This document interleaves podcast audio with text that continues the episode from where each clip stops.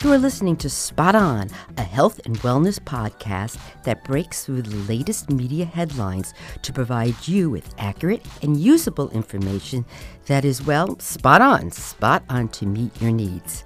I am your host, Dr. Joan Salge Blake, a nutrition professor at Boston University and the author of the college textbook called Nutrition and You, which is used in colleges across the United States and abroad.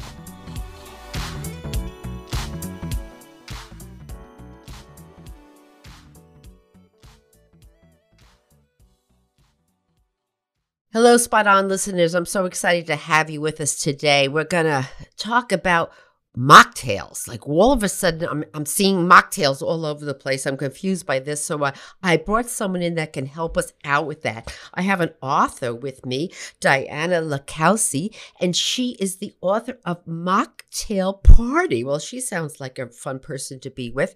She's a registered dietitian with a master's in nutrition science from Tufts Friedman School of Nutrition. And she became very passionate about this topic and wrote this book. And actually, this is her second book. So we are going to um, welcome her to Spot On and find out what is the story about mocktail. And first of all, why did you write this book? So, Diana, welcome to Spot On. Thank you. I'm so excited to be here. Thank you for having me. Oh, I love this. So I love this book mocktail party. And to all the listeners of spot on i'm going to take a picture of her book. It's fabulous. I have it with me.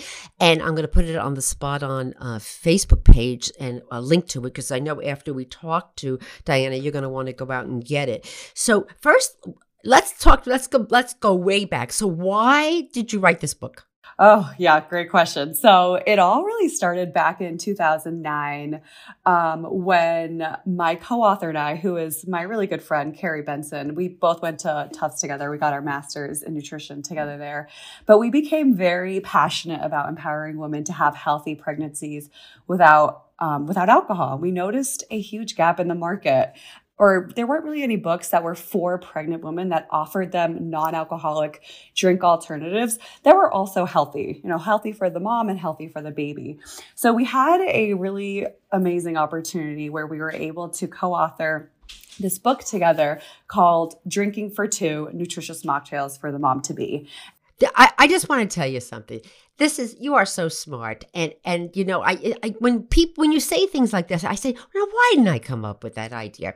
You know for our spot on listeners uh when you know again you know i teach here at boston university and you know i always say to my class when i'm teaching when we get to life cycle is okay so what is the safe amount of alcohol that women can drink when they're pregnant? What is that again and they all put up their little okay zero. The answer yes, is zero exactly. is and so so you know here but you say zero is safe but hello it, it's nine months and it's a long nine months. Trust me because i did it twice. And so what a great idea. So you wrote the book about how mocktails that they can enjoy this while they're pregnant. Brilliant brilliant Oh, thank you. Yeah, and it was specifically for pregnant women um, because we a lot of those mocktails had ingre- ingredients that would actually alleviate common pregnancy symptoms. So we use like ginger in some recipes to help with nausea and morning sickness. We use coconut water, which you know has a lot of electrolytes to help replenish um, fluids and electrolytes from maybe vomiting from morning sickness. We used very specific ingredients to help um, pregnant women but that book did really well. It's um, resonated with that population and um, this mocktail movement, the sober curious trend has just really taken off. And our publisher asked, asked us to write another mocktail book um, because there was just such a growing demand for mocktails. But a mocktail book that wasn't just specific for pregnant women this time, one that could appeal to all audiences. And that's how uh, Mocktail Party was born. And it contains 75 healthy and plant based mocktail recipes uh, for every occasion. Okay, so so again, what give us your definition. What's a mocktail? yeah, so a mocktail is basically it's a drink that is meant to replicate a cocktail just without the alcohol. So it, it's meant to give you that similar experience as if you were drinking a cocktail, but of course, without the booze. Um, and it's usually some sort of combination of sodas, juices, fruit, herbs, syrups. I've seen even botanicals in there um, just to create very unique flavor profiles. And I've seen mocktails that are just version counterparts of alcoholic drinks. So, like a virgin margarita, virgin Bloody Mary. But there's others, especially now, that are just so completely unique and flavorful. Um, and I guess ultimately, they're just beverages that should be enjoyed and savored just like you would a cocktail, but you get the added bonus of not having to deal with the alcohol. You know, you know, it's so funny, Diana, because you know, I I love wine. I'm Italian, and I love wine, but I don't like hard liquor. So I'm the one that when we go out for brunch, I'm getting. I, I've been doing this for hundred years. I'll take a Virgin Mary, please. And so I didn't realize that I I may have been the reason to start this whole mocktail trend. It could have been me. Yeah. You know what I mean? It could have been you. Because I've been doing this. I've been doing, and I know where the best Virgin Marys are all over Boston. And and so when you think about it, I was like, isn't that interesting? Because that was something I've been doing, and now it's a big hit. So so why why now all of a sudden do people, you know, mocktails versus drinks with alcohol in them? Uh, so I really think there there's a few different reasons. I think the health and wellness movement has really been a catalyst for this mocktail movement because you know mocktails are a way to to reduce your alcohol intake and by doing so you're get, gaining a lot of health benefits and i also think dry january has been a big catalyst for this movement as well um, and the sober curious movement it started back in 2013 in the uk as a campaign to normalize not drinking and just provide people with an opportunity to really experiment without alcohol. And I believe it started with about 5,000 participants. And right now it's hundreds of thousands of participants who actually like actually register for the campaign. So that doesn't even include the millions of people who who post about it or talk about it or do it and don't actually officially register. So it that's really helped fuel this sober curious movement and this mocktail movement. Um, people are just are are drinking more mocktails as a healthy life choice to go back on their alcohol intake. I, I think I think it's fabulous. And you know, I I love the word trend because boy, this is a pretty healthy trend, you know, that people can do because, you know, we we did we did an episode, Diana, and, and I'm sure you've listened to it. Uh, it was Did We Drink Our Way Through the Pandemic? And oh, Diana, I'm telling you, and we had this wonderful researcher on from Boston University School of Public Health. If you have not listened to this seriously, or anybody that's um, our listeners, you have to go. This is in, in season um, six, but you have to listen to this. It is amazing what happened during the pandemic. So it's tremendously, you know, we have that episode up. And then I started seeing more and more of these mocktails. I said, wow, this is so interesting. And that's why I brought you on. So, perfect time. You talk about having dry January, and that means that basically you, you don't drink any alcohol for the month of January, correct? Correct, exactly. Right. And it did, did start in the UK, but it's really becoming more popular here that this is kind of like challenge. In fact, uh, they now have Sober October. Have you ever heard of this? Oh, yeah. Sober October, um, Dry July, No Drink November. There's Oh, for goodness sakes, No Drink November. This is great. it really is. Or how about, don't, how about Don't December? All right, something like oh, that. You know, we'll just that. keep this going. Yes. Yeah. That's that's really great. Yeah, I wouldn't be surprised if there's one for every month in a few years. yeah, yeah.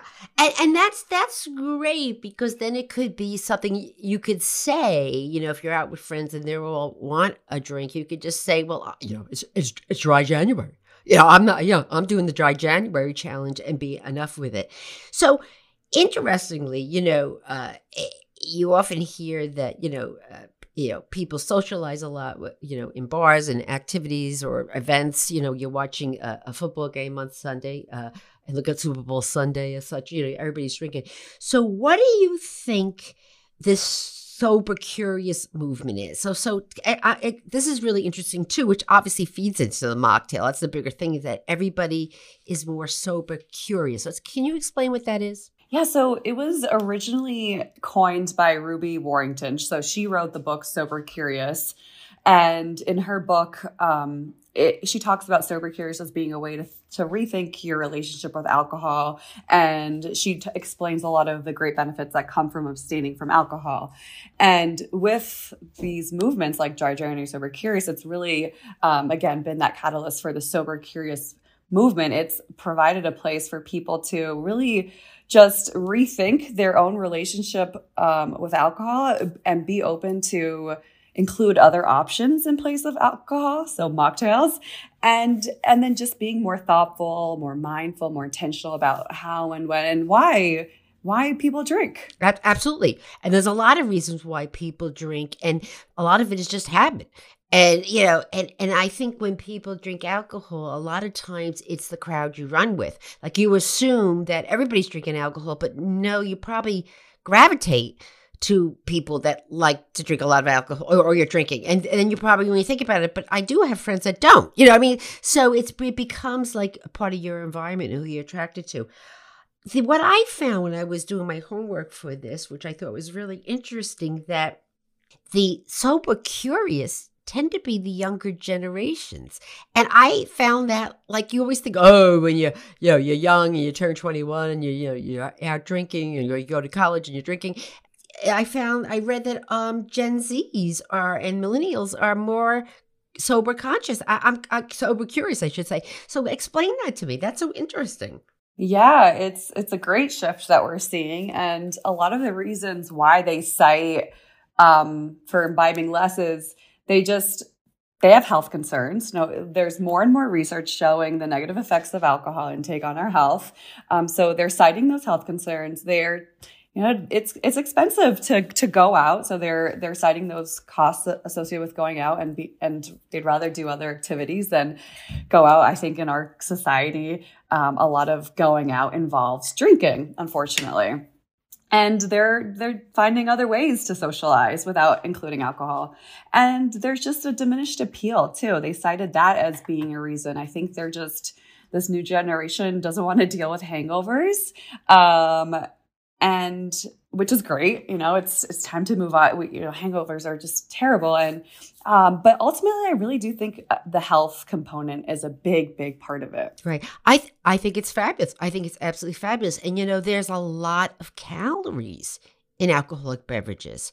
Uh, you know, and you know, if you do like even a rum and coke or something like that, any combo, you have the the calories from the alcohol, then you have the calories from wherever you're mixing it with you know, I always say, watch those drinks that come with little umbrellas in them because, you know, those things can mimic a meal. You know, you know, my goodness gracious, and calories, you know, six, seven, eight hundred calories and such. So it really, really adds up. And and and you know, a hangover is is I always say to my students that a hangover is your body's way of saying to you, don't do that to me again. Okay? And I'm going to make you suffer.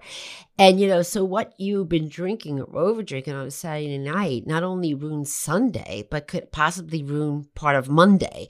And so what you're right. I, when people are saying, you know, is it worth it? You know, what am I really, what am I benefited is? And I can just have as much fun without, you know, going in and, and having alcohol. In fact, I'm seeing this. Like, I love to dine out now that we can get back there. And I love looking at the wine list and then you look at the beer list and that's like a whole nother thing. It's 8000 beers now. But then that you'd have the mocktail list which is like i think that's i mean it's amazing like a whole list of these kinds of mocktails. And so are you seeing this too in restaurants? Oh yeah, uh, it's been so fun to see all these new mocktails pop up on on restaurants menus, um, and I've been seeing more non-alcoholic beer has been added to menus as well. And there's just um, been an explosion of just alcohol-free drinks um, that are available on the market. And there's even companies that will deliver them to your door, just like just non-alcoholic markets of products. Can you talk about this? Because I read into this too. This is a huge new product, a whole new thing. So, what are some of the, you know, more popular non alcoholic beverages that people are looking to? Um, so, Athletic Brewing has been making a huge um, impact in the non alcoholic beer space. So, they uh, they taste delicious. It's kind of crazy how close it tastes to an actual beer. Um, but um, they they're great. They I've seen their beers everywhere in most liquor stores. I live in Colorado, so I think there's definitely more options here in, in Boulder. But at almost every liquor store that I go into, I see a ton of non-alcoholic beer options, and then you know there's tons of alcohol-free spirits now. So uh, tons of them from ones that are like just a distilled non-alcoholic spirit. Like um, seedlip is a very popular one that i see a lot. And a lot of uh, liquor stores wow. Liquor stores are carrying seedlip. I see them everywhere now too. Yeah so it's just it's supposed to be a replacement for any kind of liquor really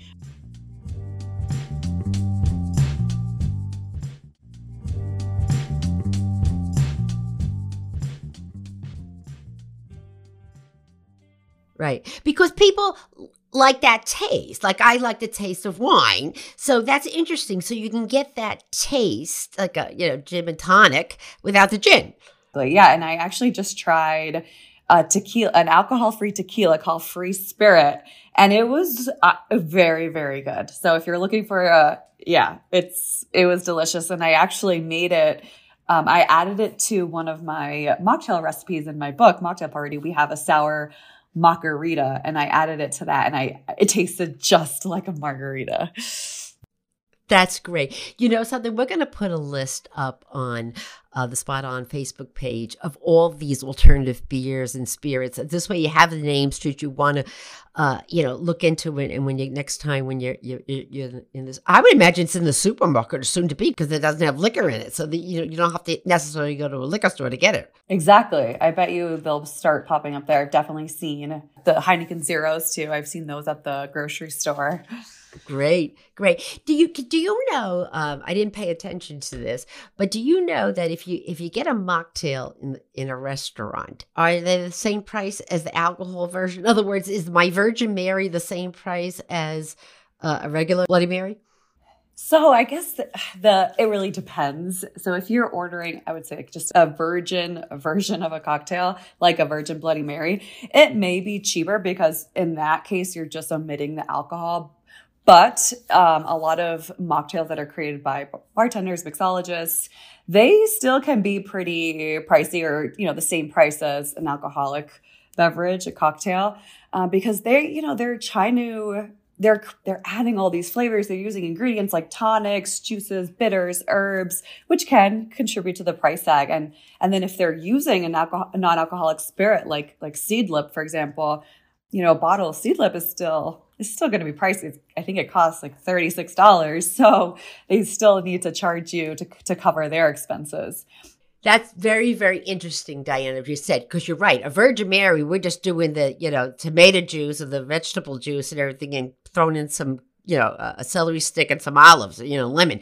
But you're right. But if they're going to start using these, you know, uh, liquor alternatives, that's going to cost money. So you're right. It's probably not, the, the price is probably going to be the same, if not more, because they, they have to get that flavor in there. Right. so in this, I can't wait for spot on listeners to get this book and, and look at it. And the reason why I, I'm chuckling into in here because she she and her author here came up with adorable names like the block, black blackberry mint mocktail mule and it, and it has it in one of those like you know mule cups. Noble bloody, I love that. Noble, I was that's the Virgin Mary. I love that one. And pain free pineapple, which I, this is great. You must have had a ball creating these recipes and then coming up uh, even better the names to go with them.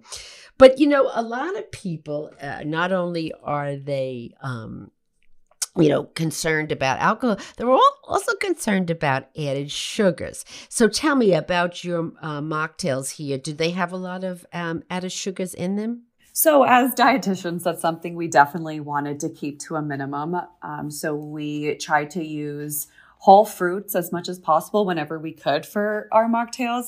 So, for example, our um, we have a mojito, which is flavored with whole fruit. So it's we use berries to actually contribute to the sweetness of it, um, and we do that with several other ones, especially frozen drinks. You know, it's so easy to just blend up some frozen fruit, and we even sneak in some vegetables in some of our mocktails too, um, just to try to maximize the nutrients in there. Uh, but then on other in, in, other mocktails, we do use. There are some instances where we have to rely on some other more simple sugars. So we do use agave or honey, or um, I think molasses is one that we've used. But again, we are very mindful of the amounts, and we usually um, compared to some mocktails that you might find at a bar, um, they contain significantly less sugar. Right, right. And you have to remember too is the fact that you are taking the alcohol out. So uh, you're you're ahead of the game caloric wise and for multiple multiple reasons way ahead of the game. So even if it's a little bit of added sugar, you're still ahead of the game versus the alcoholic beverage. So uh, you know, in other words, don't worry about them. But these recipes are just absolutely, you know, fabulous. And um, I, I, you know, I think it, it's giving me incentive, you know, uh, to when I have guests over to start having a, an option. You know, I'm going to have wine. I may have beer, but I'm going to start. I'm going to start with your book, and I'm going to take out a couple of these cute little uh, mocktails, and I'm going to make them up and see what happens. You know, and see, you know, what the uh, the people enjoy. And you know something? I think we're onto a trend, but I think if we could all embrace it and just have it as an option, just like they're, they're now an option at, at bars and there's options at restaurants, I think it's it's um, a fabulous way to moderate your alcohol intake, especially coming out of this pandemic where our intake went up. So I think this is like a great um, you know transition back now you yourself you have decided you are just a mocktail girl that's it yeah, so I so same sort of thing happened to me during the pandemic. I just found myself drinking more. You know, there wasn't a whole lot to do. We were stuck inside and I was having more than the recommended amounts of alcohol. Like I definitely was having more than 5 ounces of wine at a time, which is pretty easy to uh, to overdo. You know, think about it. 5 ounces of wine is not that much and for the most part when we pour ourselves a glass of wine, it's usually more than that. Oh, absolutely. You know, I want everybody to go in when they get off, not now because listen to the episode, but when you stop the when the episode is over, go in and measure your wine glass. Yeah. Or your beer glass, whatever you put it in. And you know, just fill it with where you fill it with water and then go measure how much is in there. And you are correct, Miss Diana, that that nowadays you can get wine glasses that look like, you know, that, that hold, you know, yeah. 18, 20 ounces. You know, so even if you uh, fill it halfway, which is we also do that with wine, let it breathe. Uh, we're talking, you know, a serving is five ounces, but you may be drinking eight to ten ounces, and that's not a no longer a serving. So I totally get it. I totally get it. Yeah, so I was definitely drinking more than usual during the pandemic, and at that time we were also writing Mocktail Party, um, this book, and we did the whole first chapter of Mocktail Party is about why move over to mocktails. And we talk about some of the research behind the negative health effects that alcohol can have.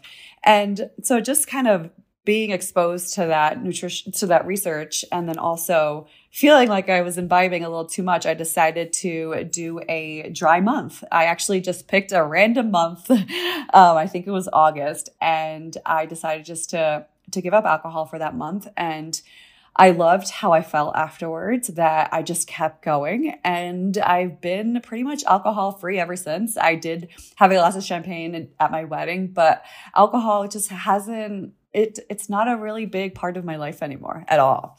Um, and with all the options that are out there, I find it just so much easier to, to be able to socialize and not dr- have to drink alcohol and, and, enjoy your next day and yes. sleep better. And there's so many health benefits, and we talked about this on that that episode. Um, are you, uh, did you drink your way through the pandemic? So there is the the benefit of this. Uh, you know, eh, sleep, your skin looks better, the calories that you're no longer consuming, your energy level. I mean, it just goes on and on and on. So um, uh, I have to tell you that if you are interested in, uh, you're doing know, dry January or uh, alcohol free February, whatever it is. We can do, we can have 12 of these if you want. You need to get a copy of this mocktail party that was written by um, Diana Licalzi. And so it is really, really uh, unbelievably fun, fun book uh, fun recipes in this and really give you to accept, uh, you know, an easy way to sort of moderate, you know, maybe the amount of alcohol you're coming in. I'm going to sample my way through this uh, book that you wrote, and I'm going to share it with a lot of my friends, and I'm sharing it right now with all my spot on listeners. So, with that, Miss Diana, I want to thank you so much for coming on Spot On. Oh, thank you so much for having me. This was so fun.